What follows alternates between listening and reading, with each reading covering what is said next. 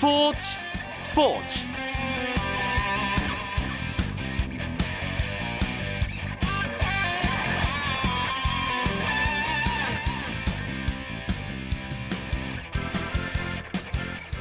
안녕하십니까 목요일 밤 스포츠 스포츠 아나운서 이광용입니다 프로야구에서 감독 교체 없는 따뜻한 겨울은 그저 환상에 불과했던 걸까요? 올해도 어김없이 감독 경질 뉴스가 나왔습니다. 두산이 어제 김진욱 감독의 해임을 전격 발표했죠. 프로에서 감독이 팀을 떠나는 일은 비일비재하고 감독 인선은 전적으로 구단의 결정 사항이기도 합니다. 하지만 벌써 선수를 12명이나 떠나보내고 김진욱 감독까지 경질하는 모습을 보면서 현장은 배제된 채 프런트 중심으로 팀 리빌딩이 진행 중이라는 지적도 나오고 있는데요. 오늘은 이 소식을 자세하게 알아보는 시간 갖겠습니다. 두산베어스 담당 기자가 연결 준비하고 있으니까요. 잠시만 기다려 주시고요. 먼저 오늘 들어온 주요 스포츠 소식부터 정리해 드립니다.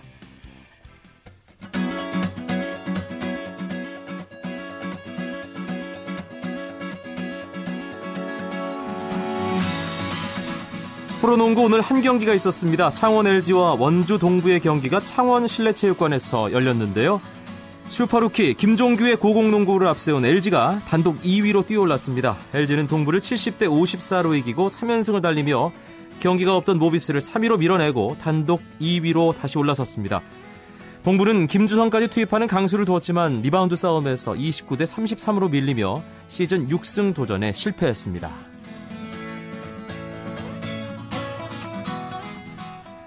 프로배구는 두 경기가 펼쳐졌습니다. 남자부에서는 우리카드가 토종 공격수들의 활약 속에 현대캐피탈을 세트스코어 3대 0으로 완파하고 1라운드 패배를 확실하게 서력했는데요. 최홍석이 24득점으로 최고의 활약을 펼쳤고 김정환 15득점, 블로킹 2개, 신영석이 10득점, 블로킹 5개로 든든하게 뒤를 바쳤습니다. 현대캐피탈은 39득점을 올린 아가메지의 맹활약 속에서도 잦은 범실 때문에 발목을 잡히고 말았습니다. 한편 앞서 열린 여자부 경기에서는 집중력 싸움에서 승리한 IBK 기업은행이 GS칼텍스를 꺾고 여자부 단독 선두로 복귀했습니다. IBK 기업은행은 GS칼텍스를 세트스코어 3대 0으로 이겼는데요. 카리나가 23득점, 박정아가 16득점의 맹활약에 서브 에이스만 6개를 기록한 세터 이효희의 감초 같은 활약이 더해졌고 GS칼텍스는 주포 베티가 32득점을 했지만 결정적인 승부처마다 범실이 발목을 잡았습니다. 우리나라 봅슬레이 4인승 대표팀이 아메리카컵 대회에서 잇따라 5위에 올랐습니다. 원윤종이 파일럿을 맡은 남자 4인승 대표팀은 미국 유타주 파크시티에서 열린 아메리카컵 3차, 4차, 5차 대회에서 모두 5위로 레이스를 마쳤습니다. 대표팀은 8위에 올랐던 지난 1차 대회보다 성적을 끌어올려 남은 시즌 전망을 밝혔습니다.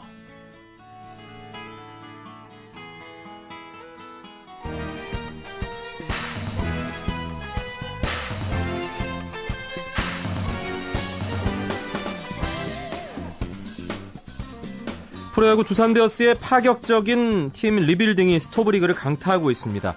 두산 구단의 의중은 과연 무엇이고 어떤 변화를 꾀하고 있는지 궁금하시죠? 스포츠 동아의 두산 베어스 담당 기자 정지욱 기자 연결되어 있습니다. 안녕하세요. 네, 안녕하세요. 아, 스토브리그의 두산 담당 기자들 정말 바쁘겠어요. 네, 올해는 하나도 바람잡는 바람잘 잘날 일이 없는 것 같은데요.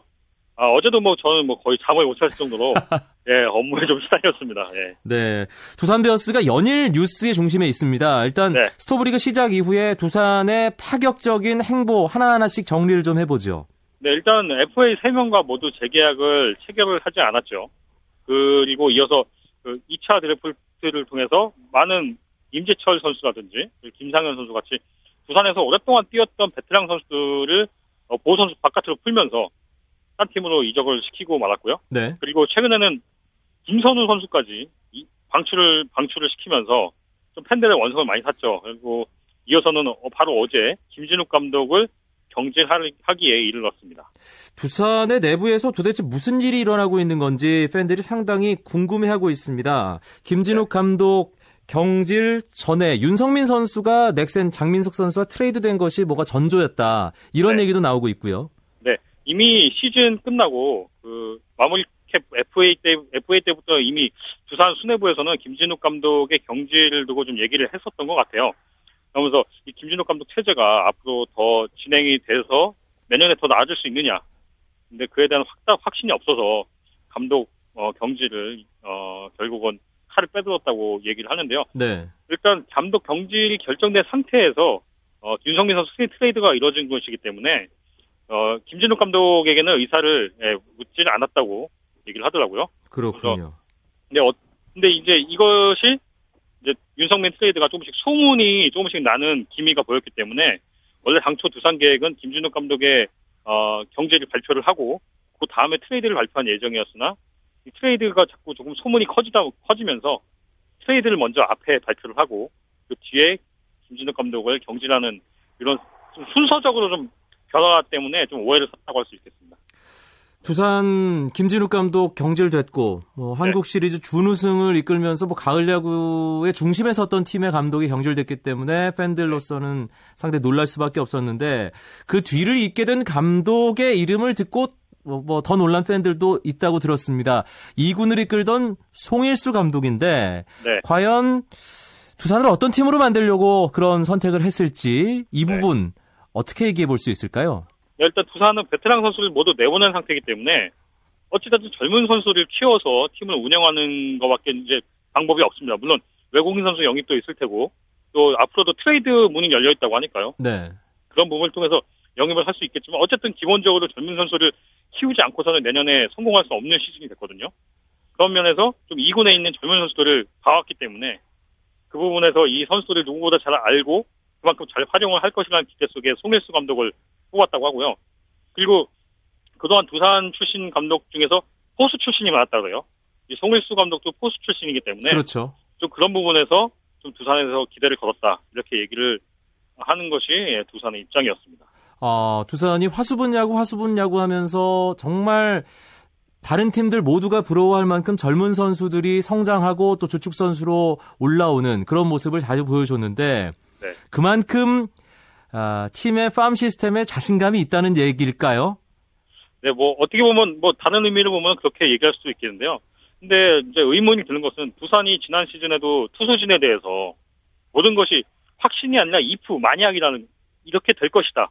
이렇게 됐으면 하는 마음에서 투수진을 꾸렸는데 네.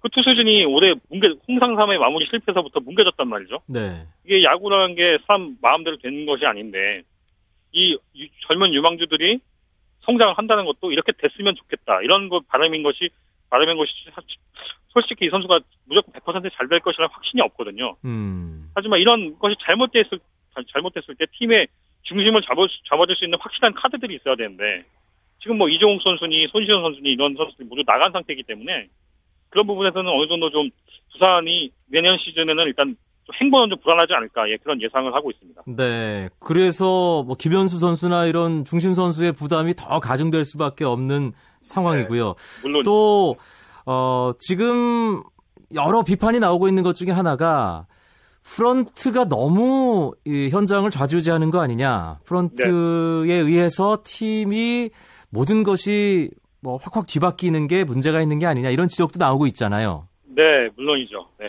지금 뭐 가장 이야기가 나온 것이 이제 두산 김태룡 단장 이야기가 많이 나오고 있는데요.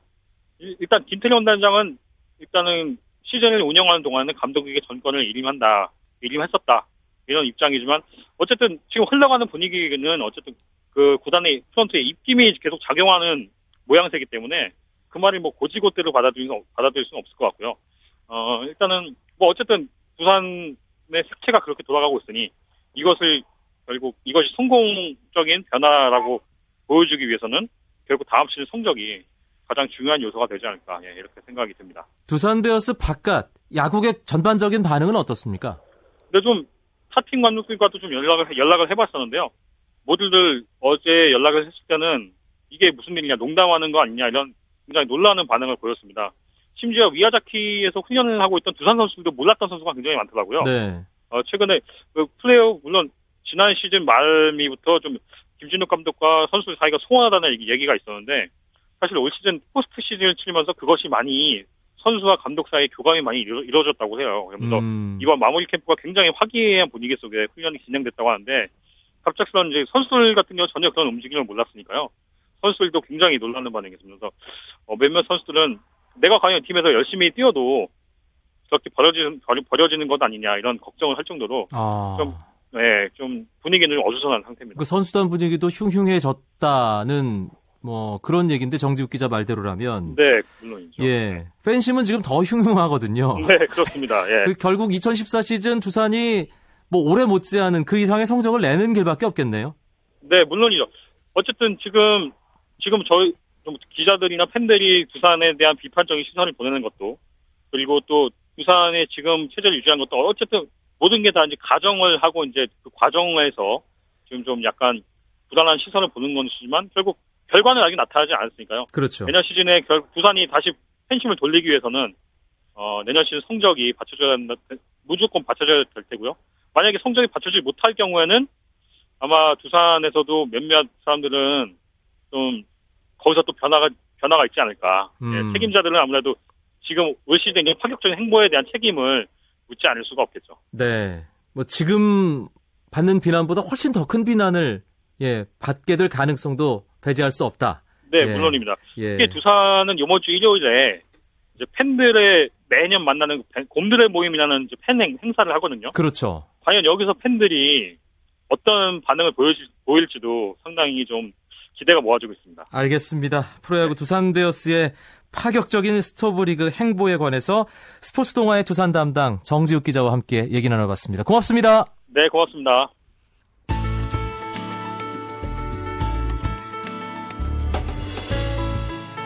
스포츠가 주는 감동과 열정 그리고 숨어있는 눈물까지 담겠습니다.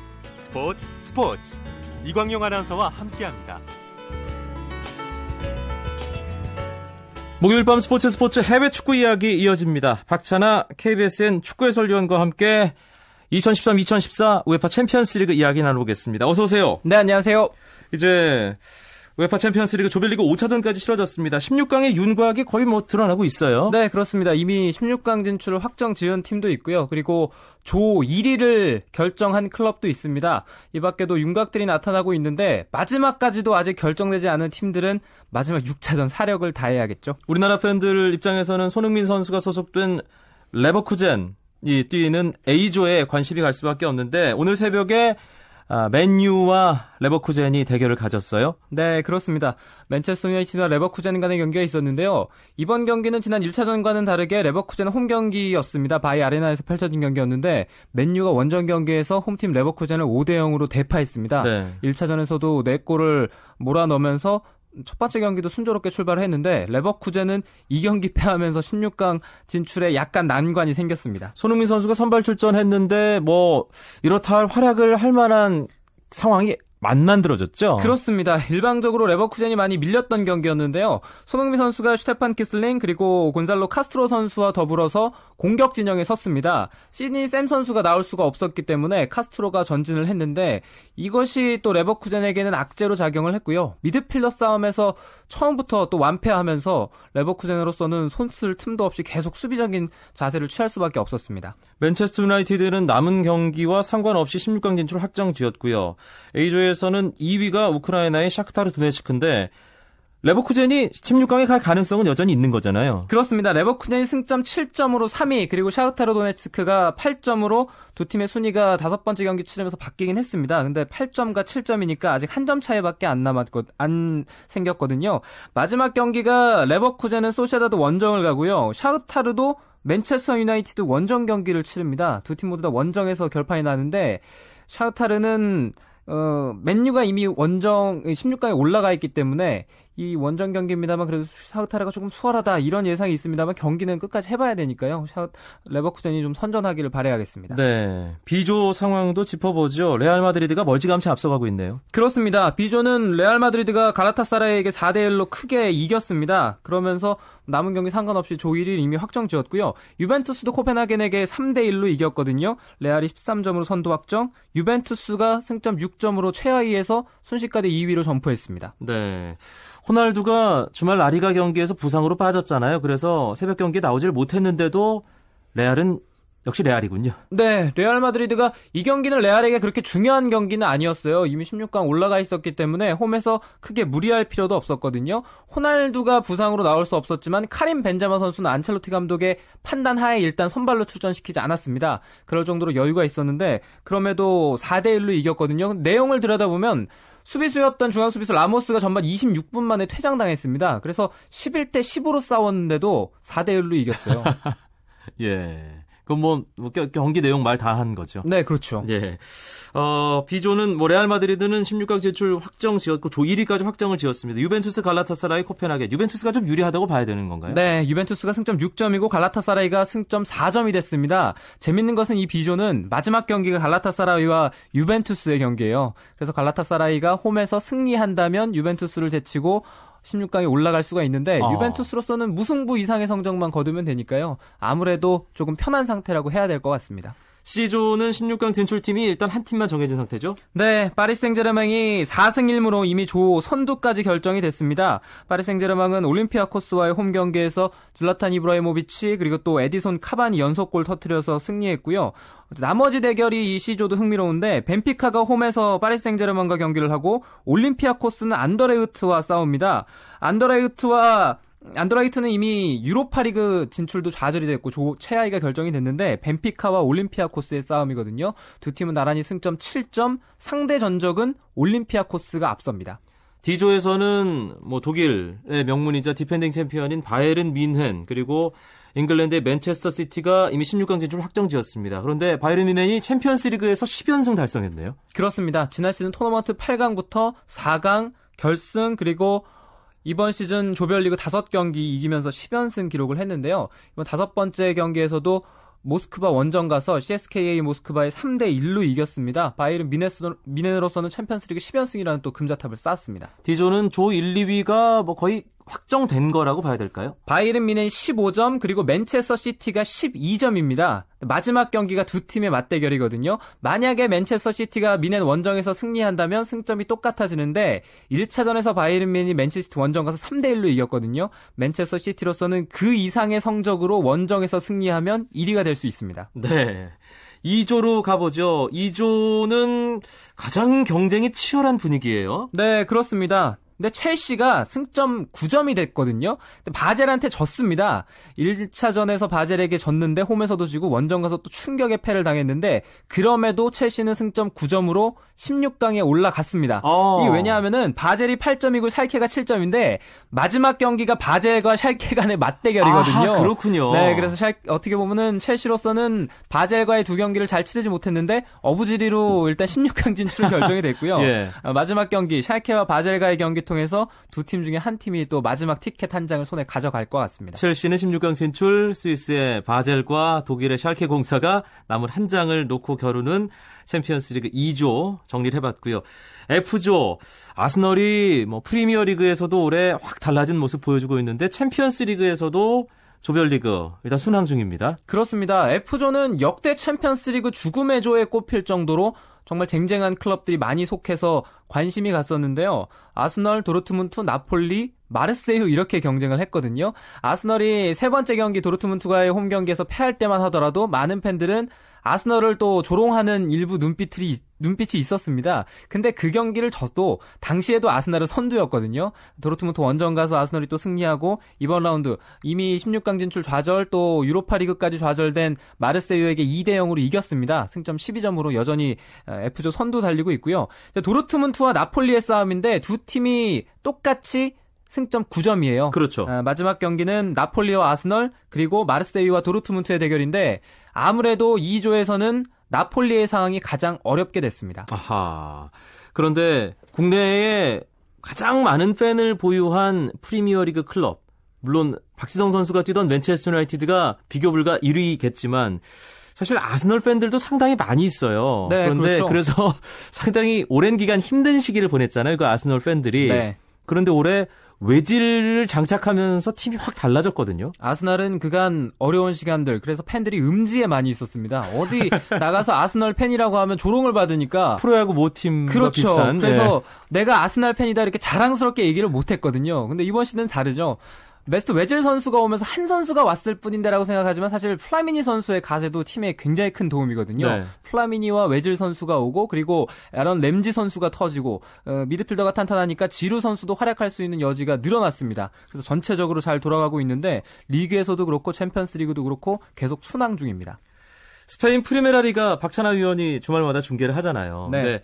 네. FC 바르셀로나와 레알 마드리드의 2파전이라고 그냥 별로 관심 안 갖는 분들은 그렇게 생각하실지 모르겠지만 이번 시즌 프리메라리가 2강 판도를 뒤흔드는 팀이 있잖아요. 맞습니다. 아틀레티코 마드리드 G조에서 단연 독보적이네요. 네, 아틀레티코 마드리드는 다섯 번째 경기 끝나고 조 1위까지 확정되었습니다. 지난 네 번째 경기 끝나고 16강 진출을 확정했는데 아틀레티코 마드리드가 제니트와의 경기에서 무승부 기록하면서 조 1위가 됐습니다. 오랜만에 다시 돌아간 챔피언스리그 무대에서 선전하고 있고요. 라리가는 말씀하신 대로 분명히 이번 시즌은 3강 체제입니다. 아, 그렇군요. 그럼 G조 아틀레티코 마드리드는 16강 진출 이미 확정을 지었고 2위 제니트, 3위 포르투의 싸움이네요, 결국. 네, 마지막 두 팀 중에 한 팀이 16강에 올라갈 것 같고요. 뭐 승점이 한 점 차이가 나니까요. 마지막 경기까지 지켜봐야겠죠. H조는 이번 주 5차전에서 FC 바르셀로나가 아약스에게 덜미를 잡혀서 재밌게 됐어요. 그렇습니다. 바르셀로나가 16강에 올라가긴 했는데 조 1위가 되진 않았어요. 네. 마지막 경기에서 바르셀로나는 조 1위 여부가 확정이 될 것 같은데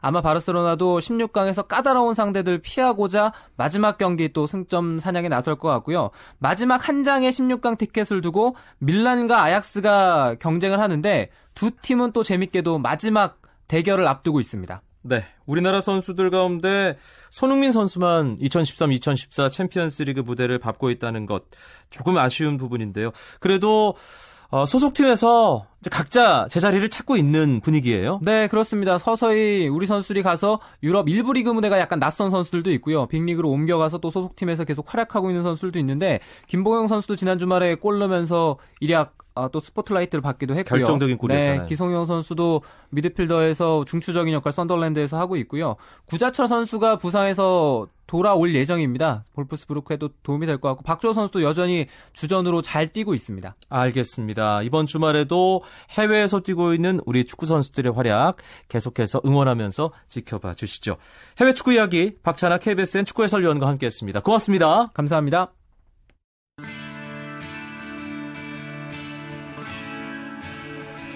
이번 주 토요일과 일요일 K리그 클래식 대단한 경기들이 펼쳐집니다. 우승을 놓고 울산과 포항의 맞대결, 또 강등권을 탈출하려는 팀들 간의 혈투도 벌어지는데요. 그 이야기를 내일 스포츠 스포츠에서 들으실 수 있습니다. 저는 내일 9시 35분에 다시 뵙죠. 멋진 목요일 밤 보내십시오. 고맙습니다. 아나운서 이광용이었습니다. 스포츠 스포츠